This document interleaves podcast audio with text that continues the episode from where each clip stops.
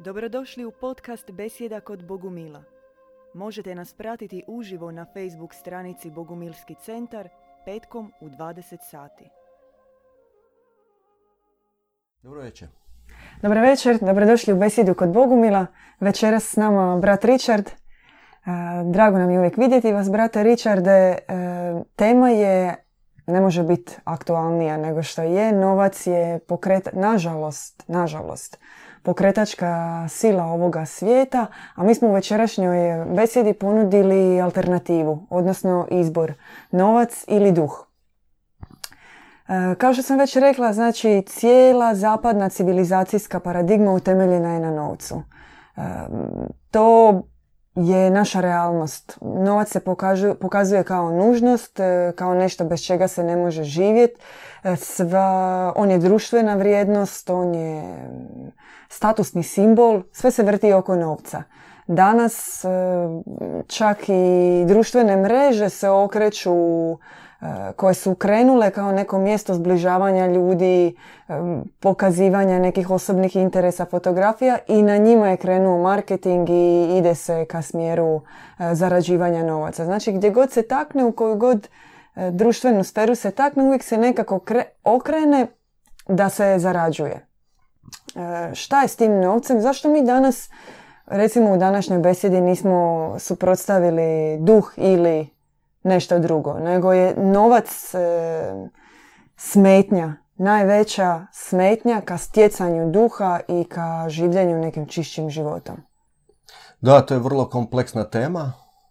Mi ćemo se truditi je pojednostaviti u večerašnjoj debati. No, Debati. Najavili ste. Može. no, Ja zastupam novac.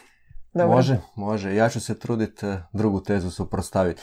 No, ja bi još proširio cijelu priču umjesto, osim novac ili stjecanje duha, stavio bi i ili kao kombinaciju veznika između te dve teme, uh, jer mnogi koji sebe smatraju da idu duhovnim putem, pa čak se i trude u tome, a, a, misle da li je to moguće, to, te, te dvije teze, ta dva aspekta pomiriti i da idu u jednom smjeru. I mnogi a, učitelji danas a, smatraju da to ide zajedno i a, tako nekako ovaj svoja učenja predstavljaju. Mi kao Bogu bili smo već, e, poznato vam je, ekstremisti iz dosadašnjih e, videa i smatramo da od određenog duhovnog stuplja na više jednostavno nije moguće služiti novcu i stjecati duha svetoga. Primjerice, u biti, u biti ja bi možda samo rašlanio zašto smatramo da to ne ide zajedno, a onda možemo dalje u, u U debatu. sučeljavanje, debatu. da. E, novac je inicijalno zamišljen kao sredstvo razmjenu, za razmjenu sredstava. I u tome nema ničega lošega, tako se čini na izgled. Međutim, s vremenom je prema našem učenju, prema našem svačanju, e, e, ako novac gledamo i metafizički, u novac ubačena klica zla. Na više načina. Jedan od načina je a, kako su si neki svjetski bankari koji upravljaju sferom novca iz sjene ozakonili korištenje novca s ciljem porobljavanja masa. Oni su ubacili klicu zla u obliku kamate. To je jedan aspekt. Mm. A, na koji način je a, a, implementirano zlo kao substanca, kao metafizička substanca.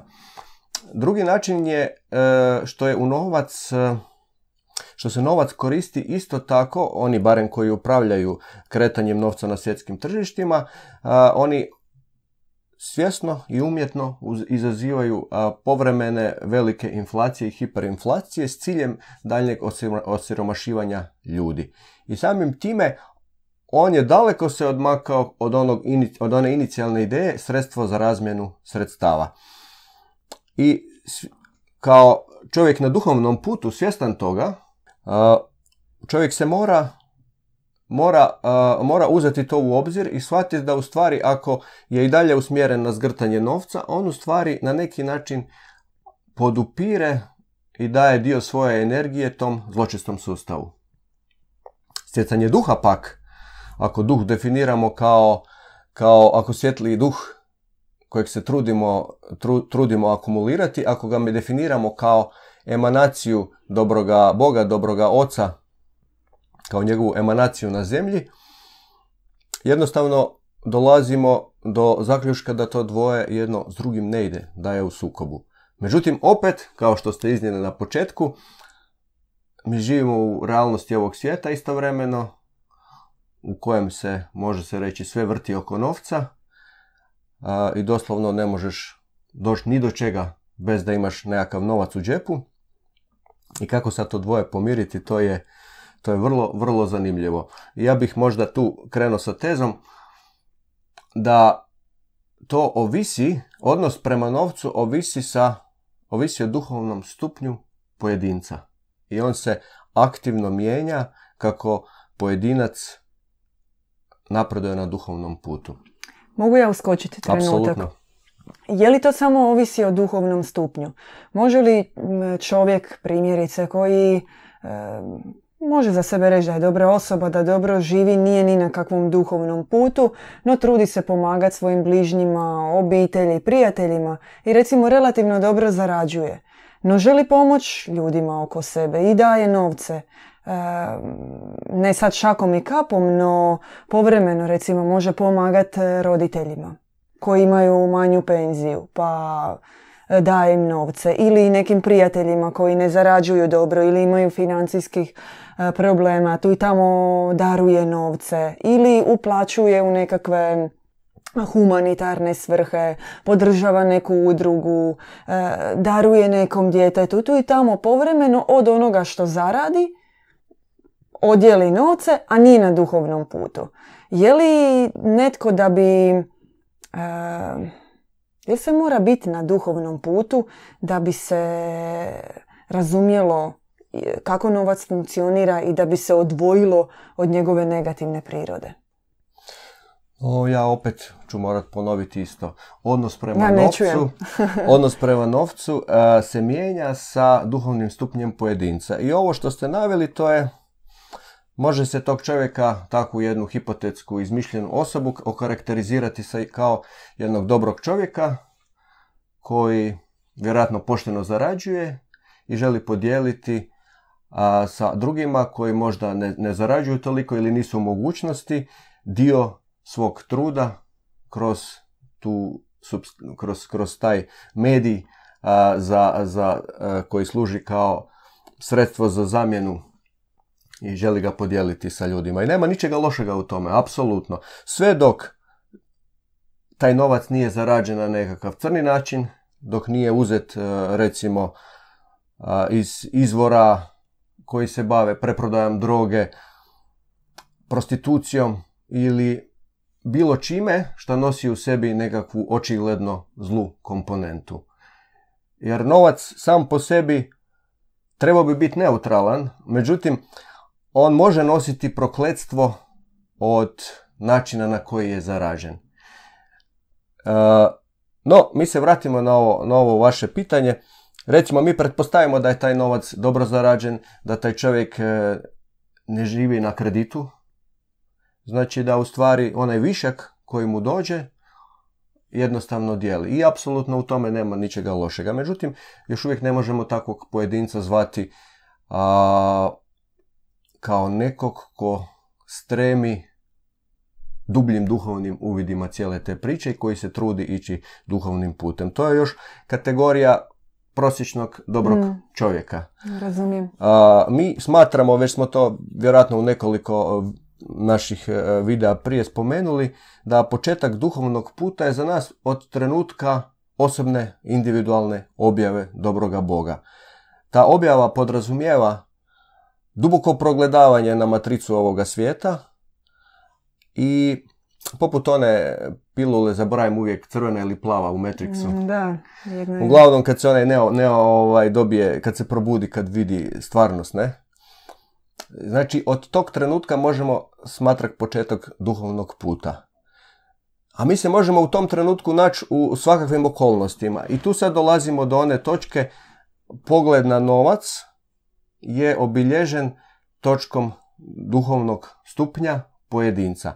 Primjerice, ja sam se našao u tom trenutku u situaciji sa kreditom na leđima i sa dvoje djece o kojima trebam brinuti. Prije tog trenutka obraćenja mhm. Moja pametna glava nije mogla smisliti ništa kako bi se ja izvukao iz, iz te financijske dubioze u koju sam se uplao, uključujući i, i, i kredit u banci. Međutim, živeći po blagoslovu, barem od tad sam se trudio to, jednostavno dobra premudrost je po stupnju mog povjerenja meni otvarala kombinatoriku kako zaraditi taj novac na ispravan način i ne, da ne potrošiti jednostavno sebe u tome, odnosno istovremeno i duhovno napredovati. I to je moje svjedočanstvo da jednostavno je moguće doći do tog novca ako nisi za njega vezan, ako nisi usmjeren na njega i ako ga držiš na nekakvoj sekundarnoj točki prioriteta vlastitih.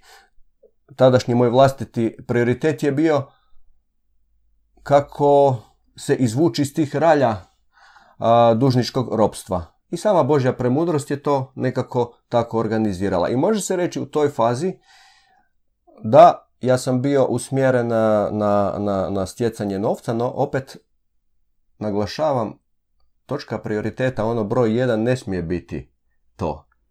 Nego, nego stjecanje, stjecanje duha. I to se čak ni, ni na kojem e, stupnju duhovnog razvoja ne smije se zamijeniti te točke prioriteta. Kako vi sada govorite, tako ja nekako vrtim u glavi svoj odnos prema novcu i u poslu i u nekakvom e, načinu života, u privatnom, u iskustvu privatnog e, biznisa i nekako koliko god e, čovjek želi imati zdrav odnos prema novcu, a ja sam si utvarala da imam zdrav odnos prema novcu, ti ne možeš izbjeći da si ti zabrinut oko novca, da ti uvijek nekako stremiš da malo više zaradiš, da se pokriješ ovdje, zatvoriš ovu rupu, možda s vremenom e, nešto napraviš više, sagradiš više, stvoriš više, pomogneš nekom više. E, razmišljaš i želiš koliko god... E, onako govorio sam sebi bit će što bude, zaradiš koliko zaradim, uvijek nekako želiš si organizirati život, naravno sa novcima. I ono što vas sada želim pitati, a i možda podijeliti svoje iskustvo s vama, je što vi mislite, što je po vašem mišljenju potrebno da čovjek zamijeni, možda prava riječ nije zamijeni, ali kakav je to svijet potreban da čovjeku se izgube te misli oko novca, da nije usmjeren na njega, da ne razmišlja o njemu tako kao kao da, da, da plete nešto s tim novcem, kao da stvara s njim. Koja je alternativa? Što je to potrebno da čovjeku bude svakodnevna misao da on nije toliko usmjeren na novac bez obzira na sve situacije koje ga udarale, pa čak i krediti i nezaposlenost i neko i ok financijsko stanje, znači u svim varijantama što je to potrebno da čovjeku, ono, što se kaže, izbije iz glave novac? Fenomenalno pitanje. Da, to što je potrebno čovjeku, to je druga vrsta hrane. Mi smo naime izloženi uh, u, u paradigmi ovog svijeta sa nekakvim setupom još već od malena. Upili smo to kroz majčino mlijeko, kroz edukaciju, kroz školstvo, sve usmjereno na uspjeh. Uspjeh je definiran kao on uključuje a, a, negdje na prvom mjestu i financijski uspjeh, a onda tek ostale sekundarne stvari dolaze i mi smo tako formirani. I, i, i naravno, bivajući tako formirani, mi smo stremili jednostavno takvom životu kakav ste malo prije opisali i to stvara u čovjeku neurozu, jedno neurotično stanje, ko ono stalno trčiš za onom mrkvom koja ti visi ono tik ispred nosa. Da bi smo malo po malo izašli iz tog neurotičnog, šizofrenog stanja od kojeg boluje cijela naša zapadna civilizacija, koja se poput raka širi na, na prostranstvo cijele zemlje, mi se moramo naučiti hraniti iz drugih izvora. Kakvi su to drugi izvori? Mi se moramo naučiti hraniti iz nebeskih izvora, iz eh, prostranstva dobroga oca i dobre majke. Iz prostranstva dobroga Boga. I neko nam treba otvoriti te izvore, neko nam ih treba pokazati, pokazati evo tu su vrata, ja imam ključ, tu evo ovako, nauči se hraniti iz tog izvora. I malo po malo, po, nekako to ide obično po, po žeđi našeg srca, individualno, kod svakog pojedinca je drugačije. Po onoj vatri u srcu koju imamo za tim svjetlom koje nam se objavljuje i kojim se malo po malo učimo hraniti, po toj mjeri jednostavno i ukidaju se, smanjuju te neurotičnosti, te bolesti, civilizacijske bolesti današnjice. I to uključuje onda i nezdrav odnos prema novcu. Apsolutno, to je samo jedan aspekt. Da. A kakvu onda ulogu, kakva uloga novca u životu onoga koji je, rekli ste na početku, e, sve ovisi na kojem je duhovnom stupnju pojedinac, no kakvu će onda ulogu novac igrati onoga koji staje na duhovnom putu? Recimo, vi, ste, vi imate obitelj. Ja isto imam obitelj. I kako sad to čisto malo da približimo našim gledateljima? Jel moraju oboje supružnika biti na duhovnom putu? Jel, ako ide jedan na duhovni put, jel to znači da on više ne radi, da je samo posvećen duhovnom putu. Sad se uključuju one, oni komentari, e, a ko će kruh kupiti, kako ćeš djecu prehraniti, kako će djeca u školu. Kako i biti na duhovnom putu i omogućiti svojoj djeci sve što im je potrebno. Jel, jel moraju oboje ili samo jedan? Što je onda s drugim? Ko je tu žrtva, a ko produhovljen? Kako to funkcionira? Da, naš racio će iskreirati milion da. pitanja i od jedne takve da, da, situacije Čamo, samo će zablokirati da se mi nastavimo hraniti iz tog nebeskog izvora. I zablokirat će nam sva moguća rješenja koja nam Absolutno. božanska dobra previdnost želi dati. I ovo je sad bio jedan a, takav a, ilustrativni prikaz upravo toga. Ali ne treba to podcijeniti, to se u svakom od nas pojavljuje kao primisao da. I dobro je znati kako se odnositi prema tome na ispravan način. Nema univerzalnog rješenja, je kratak odgovor. Mm. Za svakog pojedinca je to drugačije. Čak i ova naizgled slična situacija između nas dvoje imamo obitelji je opet drastično drugačija. I rješenje je sasvim drugačije za svakoga.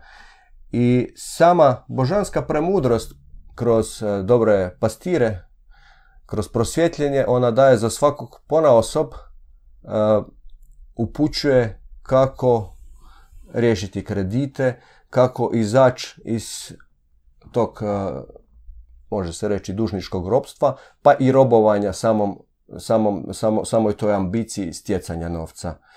I ja sam na početku iznio jedan primjer vlastiti, ali, ali ono, to može biti vrlo, vrlo široka lepeza različitih primjera kako se to događa u, u, u nekakvom tom u tom prelaznom, ja bih rekao prelaznom stanju. Jer, na početku smo spomenuli, odnos prema novcu ovisi o duhovnom stupnju pojedinca. U jednom trenu, sasvim sigurno, ako se takav, ako dosegnemo taj stupanj za ovog života, mi jednostavno više nećemo moći se baviti s tim novcem. Jednostavno će nam to biti ko, ne znam, mm. nemoguća misija. E, kad dođe trenutak da se pojedinac potpuno posveti duhovnom putu. Možemo to usporediti kao sa nekakvim e, stupnjem sveca u nekakvoj kršćansko-pravoslavnoj tradiciji. Jednostavno se zna da ti ljudi i novac jedno s drugim nije išlo. No ne trebamo niti kod njih gledati. Imamo primjer e, bogumilske svetice majke u Frazini.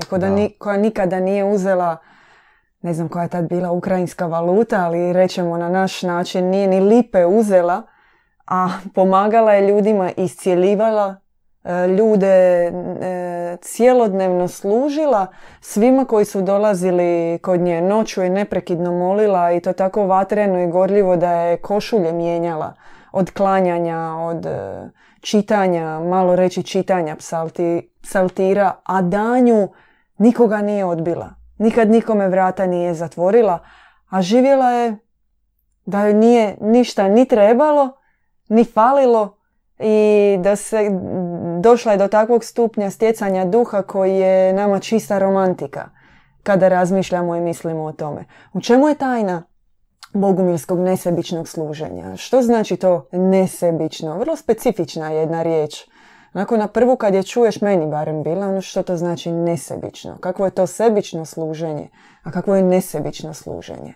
No ovo je genijalan uvod u biti u, u ključnu stvar koju nismo na početku i do sada spomenuli, a, to je riječ služenje. Da. Da bismo napredovali na duhovnom putu, da bismo mijenjali svoj odnos spram novca od onoga, od one prve faze a, brisanja kredita i svih dugova, pa do točke da jednostavno uopće nismo na njega usmjereni, a sama Božja premudrost nam se brine za nas i, i, i obskrbljuje nas apsolutno sa svime što nam je potrebno, a to se realno događa, to mi svjedočimo oko toga, e, naš fokus mora biti na služenje. Služenje ne znači davati ono, kako ste na početku spomenuli, onaj primjer, Da. ono, podijelit ću malo svog dobra. Makar za nekoga može i to biti oblik služenja. Da. Kao nekakva, može se reći, predpripremna faza za duhovni put. Služenje znači širiti dobru vijest. Vijest o dobrom Bogu. A, to je utješna vijest za mnoge koji pate i nadahnjujuća vijest za one koji traže, koji su žedni. I za nas je služenje vršenje ove zemaljske misije nebeskog oca i nebeske majke. Širenje vijesti. Apostolstvo. I naravno, to opet nije za svakoga isto u nekakvim operativnim formama. To se razlikuje od pojedinca do pojedinca, ali sama, sama predaja toj misiji koja se automatski događa u srcu, to nije po naredbi. Ona se događa jednostavno kako ti se samo spušta svjetlo, tako žel- želiš to svjetlo podijeliti sa drugima, tako želiš i reći drugima, e ljudi, ovo je, Bog je živ, on je tu, Uh, on je dobar. I po mjeri takvog služenja i stavljanja toga na onu listu prioriteta na prvo mjesto, tako se ovo sve ostalo jednostavno automatski, tajanstveno poslaguje. Ima, ima ona jedna tajna duhovna, služi Bogu, a on će služiti tebi.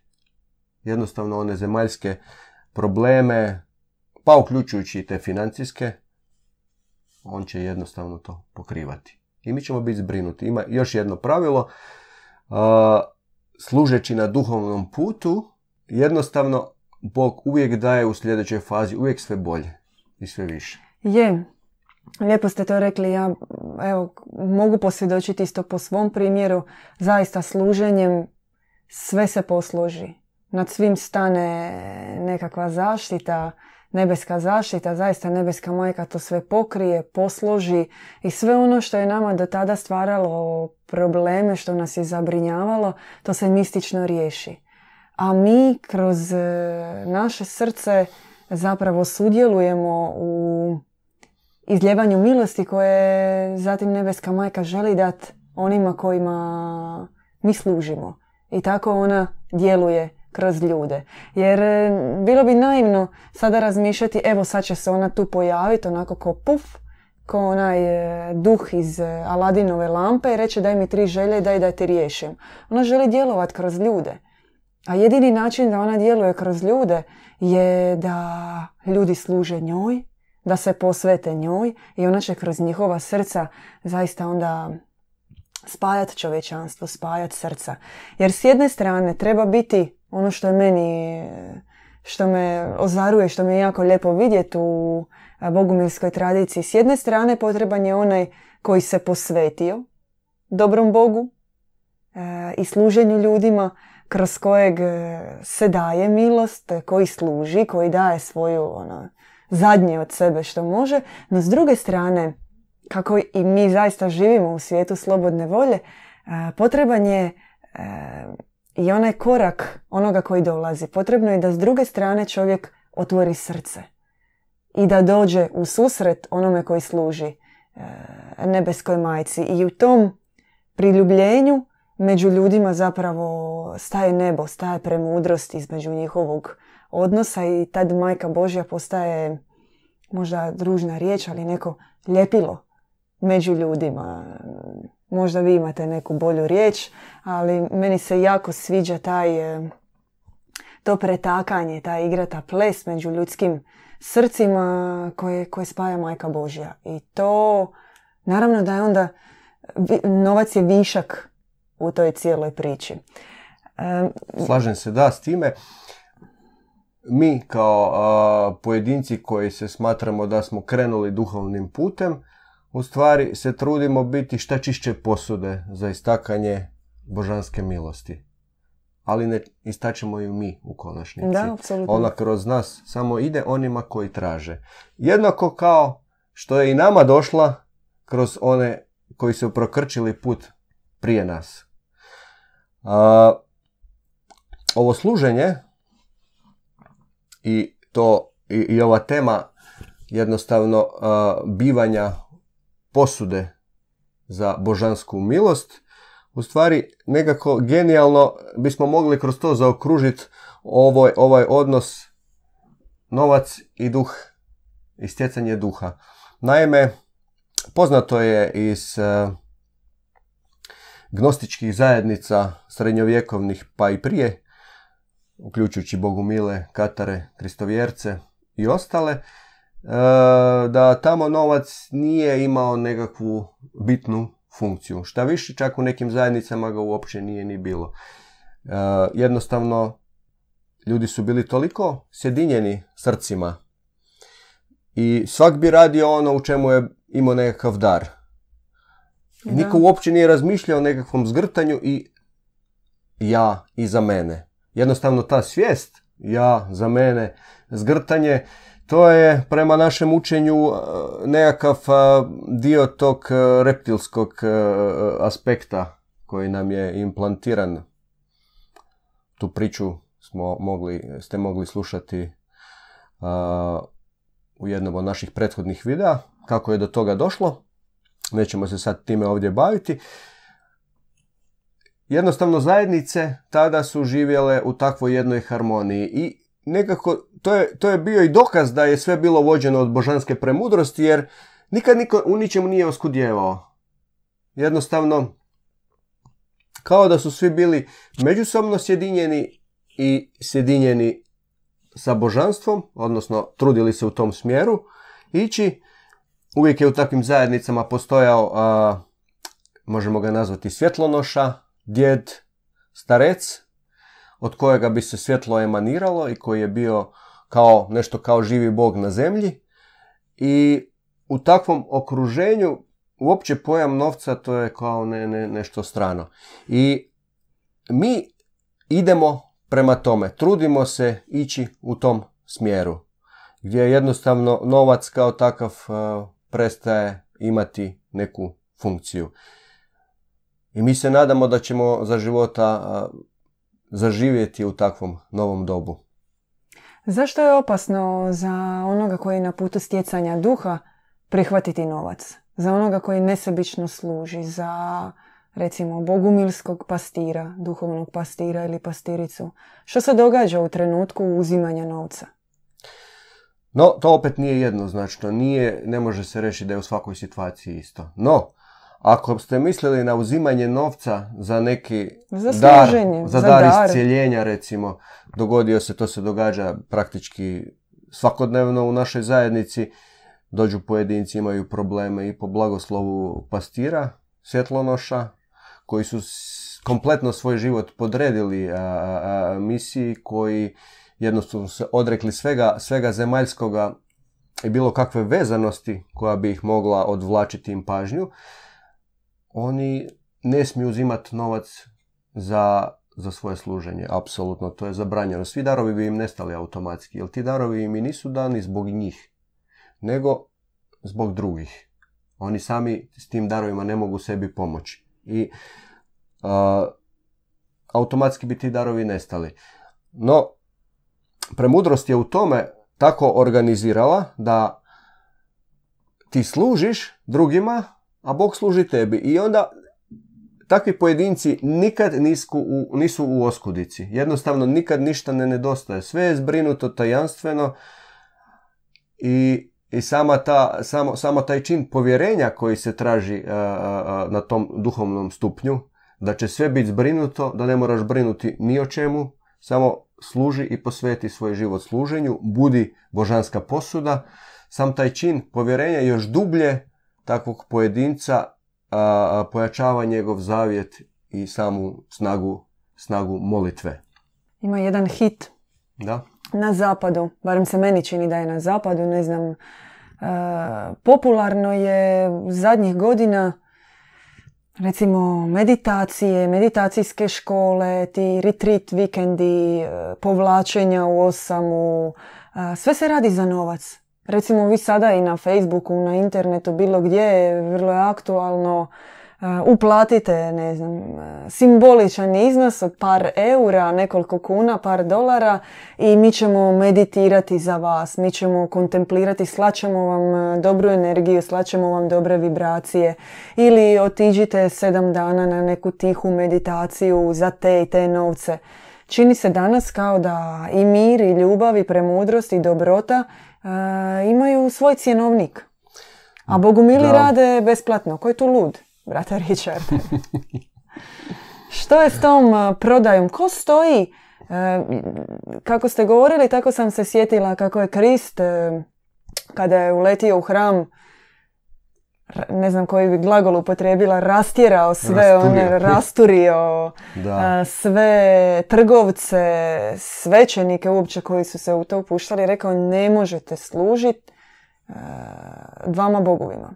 Ne mogu dva boga biti u, u vašim životima. A bog novca je poprilično udobno sjedi na prijestolju ovoga svijeta, ako se možemo tako metaforički izraziti. I evo ga u tim što bi trebalo biti besplatno u pomoćima, duhovnim školama i tako dalje, ima svoju cijenu. A da ne govorimo o institucijama, one već imaju razrađene sisteme, banke i institucije kontroliraju praktički svijet. To je već jedan viši level da, postoje organizirane duhovne organizacije koje tisućljećima su zgrnule enormno bogatstvo i vjerojatno spadaju u sam vrh svjetskih bogataša. A što su donijele ljudima? Čak i da su... Ja bih prvo na ovo prethodno pitanje odgovorio. Mhm. a, a plus naravno ove kvazi duhovne škole koje se danas prodaju za novac.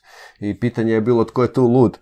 Da. Naravno, sa, sa, sa točke gledišta materializma, zapadnog materializma, bogumili su ludi, naravno, jer ono, kuš ljudi ih izrabljuju, ne, ne plate ništa, a dobe iscjeljenja, rješavanje problema u obitelji i sve moguće probleme koje si čovjek može, može, može zamisliti. Međutim, danas je ta uopće riječ duhovnost toliko prostituirana i, i, i upotrebljava se za svašta. Šta prema, s naše točke gledišta nema nikakve veze duhovnošću, ama baš nikakve veze.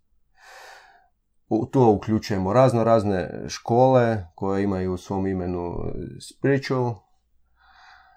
A, to je biznis danas. Doslovno, mm, to dobro doslovno biznis. Ja recimo, evo, neću, neću imenovat, ali, ali ne, poznato mi je iz nekih izvora, recimo, jedan guru koji više nije živ, vrlo poznat na zapadu, došao iz Indije, on je recimo za uski krug e, svojih posvećenika širio informaciju, naplaćivao je recimo nekoliko milijuna dolara uh, iskustvo prosvjetljenja koje bi ti on dao. Ili recimo svoje vrsna, svojevrsni obred onih meditacija za dobro koje u Indiji zovu puđa, naplaćuju od nekoliko stotina do nekoliko tisuća eura za padnjaku, ono, internet već može transakciju preko Paypala napravi, da oni tebi tamo naprave puđu za poslovni uspjeh, primjerice. Da, to je, to je danas tako, no to što se zove duhovno, mi ne smatramo da je sve duhovno, tako da uopće možemo, na to gledamo jedno kao, kao na bilo koju drugu prevaru u biznisu. Istinska duhovnost ne traži nikakav novac. Tu novca nema. Tu je predaja od srca k srcu. Da, htjeli smo samo još podsjetiti e, prije nego što nastavimo s razgovorom da se pretplatite na naš Mixcloud i YouTube kanal besplatno, kad se već govorimo o tome. Možda bi trebali uvesti 100 kuna po pretplati kao Teško, teško. Ipak smo mi ludi, Bogu mili. koji su ključevi za onoga ko e, želi krenuti duhovnim putem, za onoga ko žeđa jedan hajmo ga nazvat, pustolovan, romantičan, duhovan, hodočasnički, blagovjesnički, snažan i ozaren duhovni put, a da mu novac bude ono, da ni ne razmišlja o njemu. Što treba prvo napraviti? No, prvo treba dobiti objavu. Prvo to treba dobiti duboku objavu koja mu se spusti u srce, a to je tajanstveno. Kome će se spustiti, kome neće, ali to ovisi o žeđi pojedinca. Iako je stvarno ta želja iskrena, iako kako ste opisali tog potencijalnog pojedinca, on, on želi takav život, iako je njegova sama želja iskrena, po njegovoj želji srca i po molitvi, jednostavno sama božanska premudrost će tajanstveno organizirati situacije u njegovom životu da se njemu otvori E, da mu da, da, da sretne nekog e, svjetlonošu koji zaista poznaje di se nalaze vrata i izvor iz dobroga od dobroga oca i od dobre majke, od dobroga Boga u ostalom. Pored, unutar te, te šume svega duhovnog i kvazi duhovnog što se danas nudi na tržištu, dovoljan jedan klik Paypalom da to dobiješ. Jednostavno će premudrost organizirati da mu, se, da mu, da mu iskrsnu takvi ljudi u životu. I u njihovoj blizini a, on će sasvim sigurno po želji svog srca doživjeti tu objavu. A dalje onda već su koraci za svakog pojedinačno specifični. E, da malo rezimiramo, iako nismo još skroz e, pri kraju, no recimo, netko je u financijskom problemu, netko je zaista rob, ima kredit, ima obitelj, živi tako kako živi.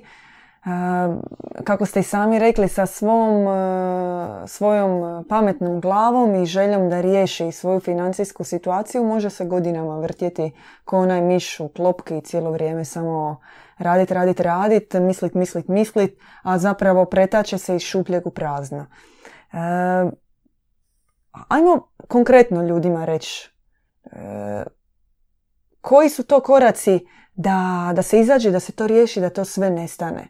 Prvo što se meni čini, vi ste rekli da nutarnja objava, no treba e, istovremeno jako je uzak put kako se riješiti bilo financijski, bilo drugih tih okova koji nas stišću u današnjem suvremenom životu, jer ruku na srce čovjek nema neke velike vanjske probleme da, oni mogu biti financijski, no nije da sad živimo u vrijeme kada gorimo na lomačama ili e, nam se događaju neke velike, mislim događaju se nažalost po svijetu, ali ovdje je to u Hrvatskoj, u Zagrebu gdje mi sada jesmo, ne, ne svjedočimo još e, velikim kataklizmama, no nutarnje čovjek zaista u svom duhovnom nutarnjem svijetu ima velikih, e, velikih problema, velikih e, tjeskoba, velikih trzavica i e, težine koja mu stoji na srcu.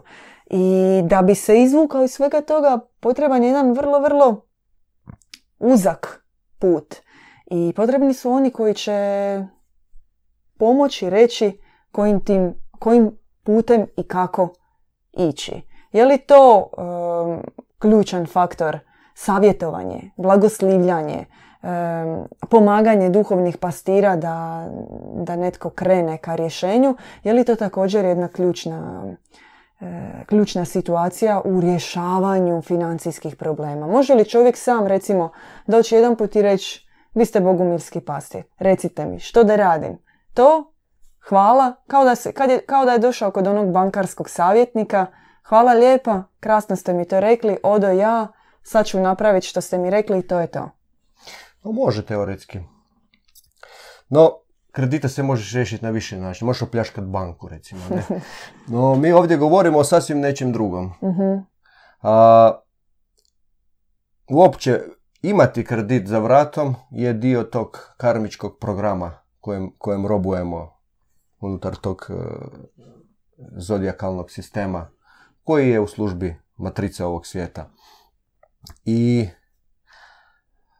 savjeti i upute pastira duhovnog u tom procesu izlaska iz dužničkog ropstva apsolutno su nužni. No, uopće da bi, da bi, da bi se vi, vi nekom, nekog tražili za savjet, pa vi morate imati povjerenje u njema, Da. njega i to, uopće da bi pratili njegove korake koji u ovom, na ovom bogumilskom putu nisu baš jednostavni. Mi smo formirani unutar ove matrice i uopće slušati takve savjete često zna biti potpuno kontra naše prirode. I kako ćete slušati nekoga ko vam daje savjet ako vi niste već u nekom stupnju predaje i ako niste već dobili objavu? Nećete je slušati nikako. To, to je e, iluzija. Potrebna je prvo objava. Potrebno je prvo, a da bi se objava dogodila, potrebna je žeđ u srcu. I onda je sljedeće o- ovo o čemu govorite. Znači, naravno, povjeravanje duhovnim pastirima o svojim problemima, slušanje njihovih savjeta, uzimanje njihovih blagoslova u srce. I naravno, uvijek mora biti na, na, pod, pod broj 1 na točki prioriteta služenje i stjecanje duha. A ovo kao sekundarno. Ukoliko se to zamijeni, ako se isfokusiramo na, evo, pastor mi je dao savjet kako da moram raditi ovo, ovo i ovo, sad određeni period, recimo meni je bilo blagoslovljeno godinu i pola da će se dugovi razriješiti, tako je bilo u dan. Kasnije sam to revidirao ovaj, kad sam vidio koliko je vremena prošlo. Da, da. A, ako se mi fokusiramo na to i smetnemo suma onaj prioritet, onda to se neće dogoditi jednostavno. Ili ko zna kojim putem će nas, a, naše primisli usmjeriti da idemo. U konačnici te primisli a, unutar našeg racionalnog uma su dio, dio tog karmičkog sustava koje nas je ostalom i dovao u to stanje dužničkog ropstva. Da, nekome može biti i rodovi. Ono, Neko to je- gradi kuću to je i a goni ga jer mora sad sagraditi kuću od tri kata ili kupiti stan ili Da. vikendicu na moru jer je sebi za... misli da želi nešto napraviti za svoju obitelj, a zapravo provodi isto ono što je vjerojatno njegov otac isto gradio, ziđao negdje i nezaustavljivo katove dizao. Na baušteli u Njemačkoj Da, i trokatnica bilo tu. No taj Da. rodov program to je e, karmički program. Da, to, je je isto. to, da. A, jel možemo definirati za kraj novac, izvor zla, duh, sve blagi, izvor dobra, izvor dobrote, ali ne ove zemaljske dobrote, nego dobrote kakvu čovjek ne poznaje. Dobrote koja se,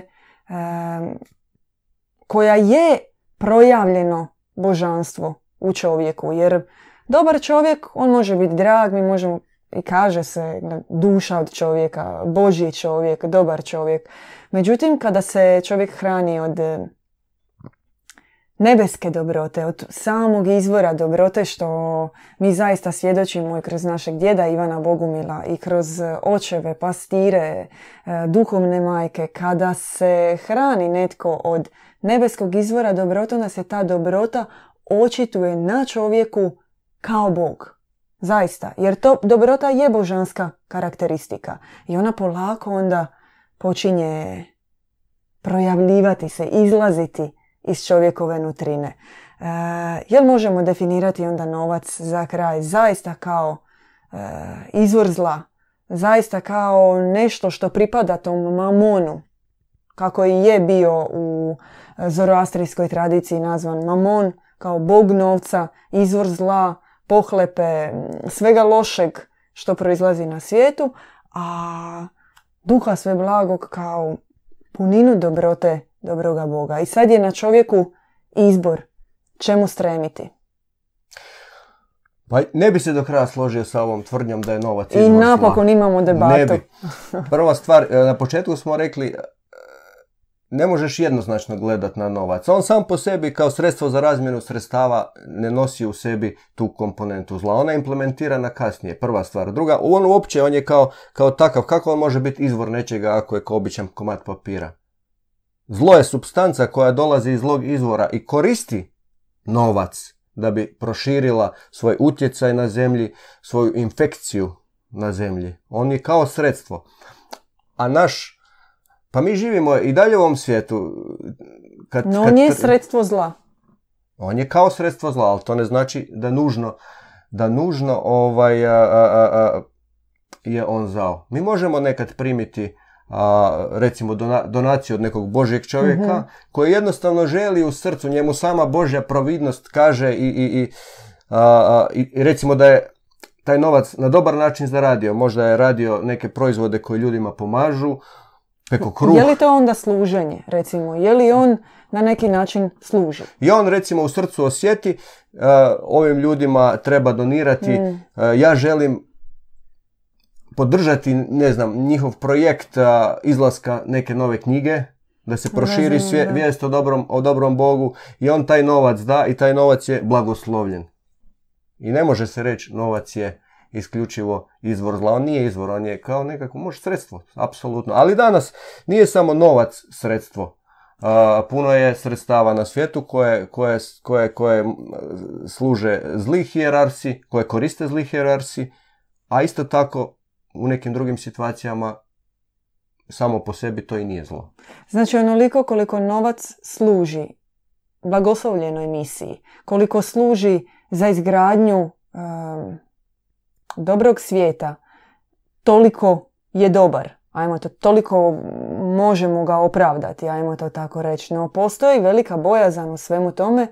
Ako se čak i donacija prima, a nema tog oka premudrosti, nema izvora trezvenosti da se vidi da je ta situacija čista, da je taj novac od Božjeg čovjeka i njegova donacija i pomoć e, i njegovo otvoreno srce može biti problematično, čini mi se. Apsolutno može i tekako. Evo primjer jedan.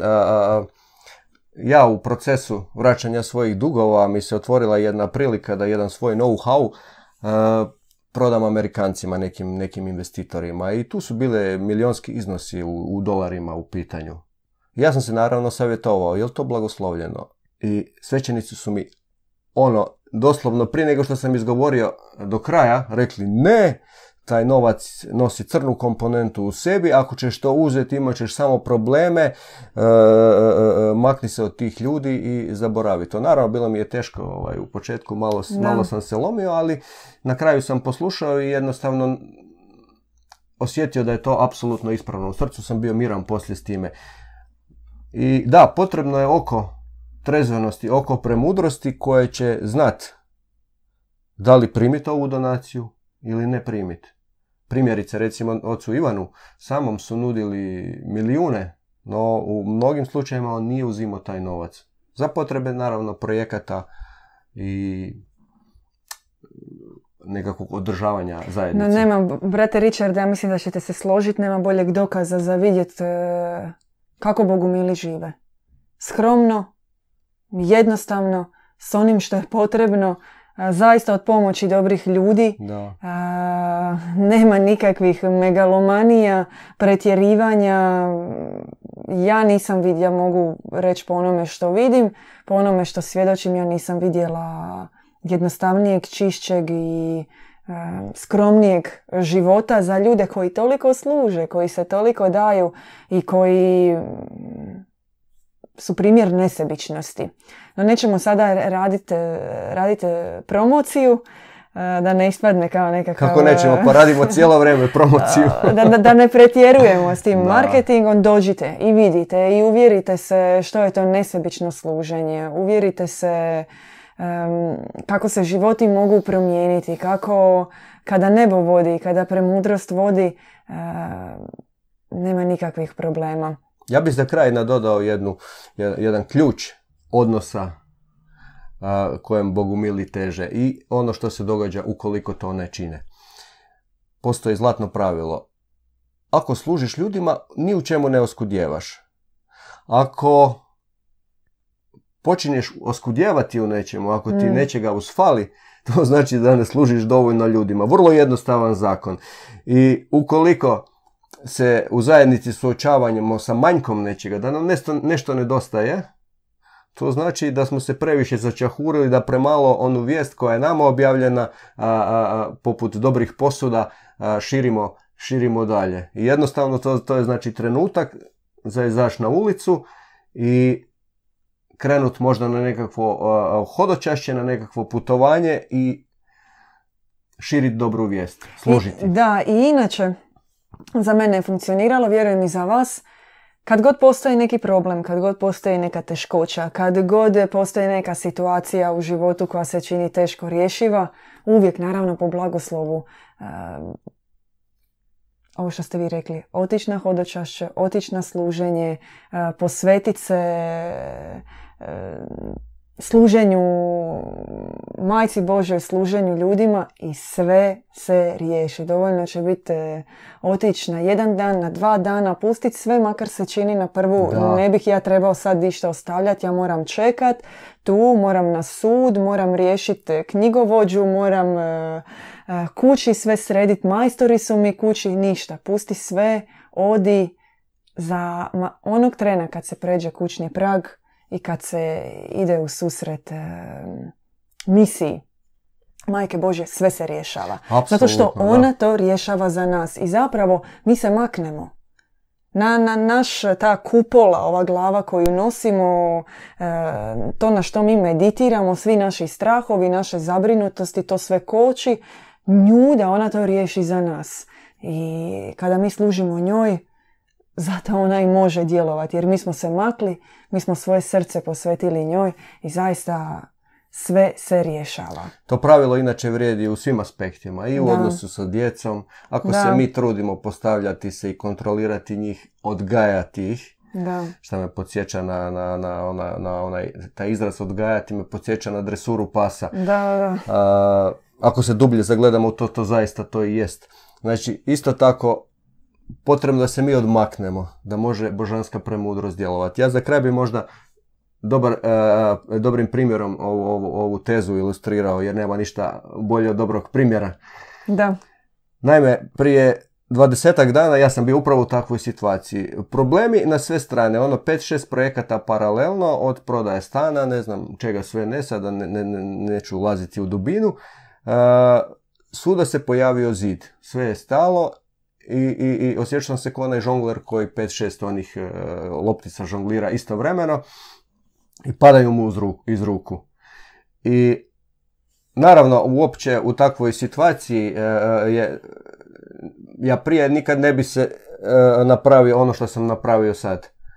Maknuo sam se na 15 dana. Da, da, u planine di nema, di nema, signala. Di nema signala ne? Naravno po blagoslovu i po savjetu duhovnih pastira. Teško mi je bilo, moram priznati, e, morao sam lomiti sam sebe, e, onog starog ja koji bi ostao i trudio se i dalje žonglirati s tim lopticama. Ali su mi rekli, slušaj, ti odluči, na tebi je, ali mi ti savjetam, ako se odmakneš, kad se vratiš, sve će se tajanstveno razrešiti samo od sebe. I tako je bilo. Da, Nevjerojatno. Važno je napomenuti da se niste vi zapravo otišli 15 dana tamo u neku planinu povukao se sam, šutio, meditirao i tako dalje, nego ste otišli u vatreno oblikovanje, u služenje zajednici, e, u služenje Majci Božjoj, na, bili ste dio njene misije. Jer nije rješenje povući se e, u nekakav lažni mir, lažnu utjehu. Na i onda... recimo primjerice, da, da, da. ne znam, u Istru. da. već smo nekako probili vrijeme, tema nas je, obuzela nas je malo. Da, novac ili duh, uvijek, uvijek duh. Duh na prvom mjestu. Beskompromisno. A novac ili svejedno, sve što nam je potrebno će doći posljedično. Da, tema je kompleksna sama po sebi. E, htjeli smo E, vam reći oprostite ako nismo nešto objasnili kako treba e, za sva neka pitanja, nedoumice možda koje su vam se pojavile, javite nam se, odgovorit ćemo. E, nadamo se da smo otprilike razjasnili i prenijeli srcem ono što smo htjeli podijeliti s vama večerašnjoj emisiji. Hvala brate Richarde Hvala, na iscrpnim primjerima. Na, imali smo debatu u jednom trenutku, uvjerili ste me, hvala vam na tome i vidimo se sljedeći petak opet u 20 sati u novoj besjedi kod Bogomila. Pozdrav! Pozdrav! Slušali ste podcast Besjeda kod Bogumila. Podsjećamo da nas možete pratiti uživo na Facebook stranici Bogumilski centar petkom u 20 sati.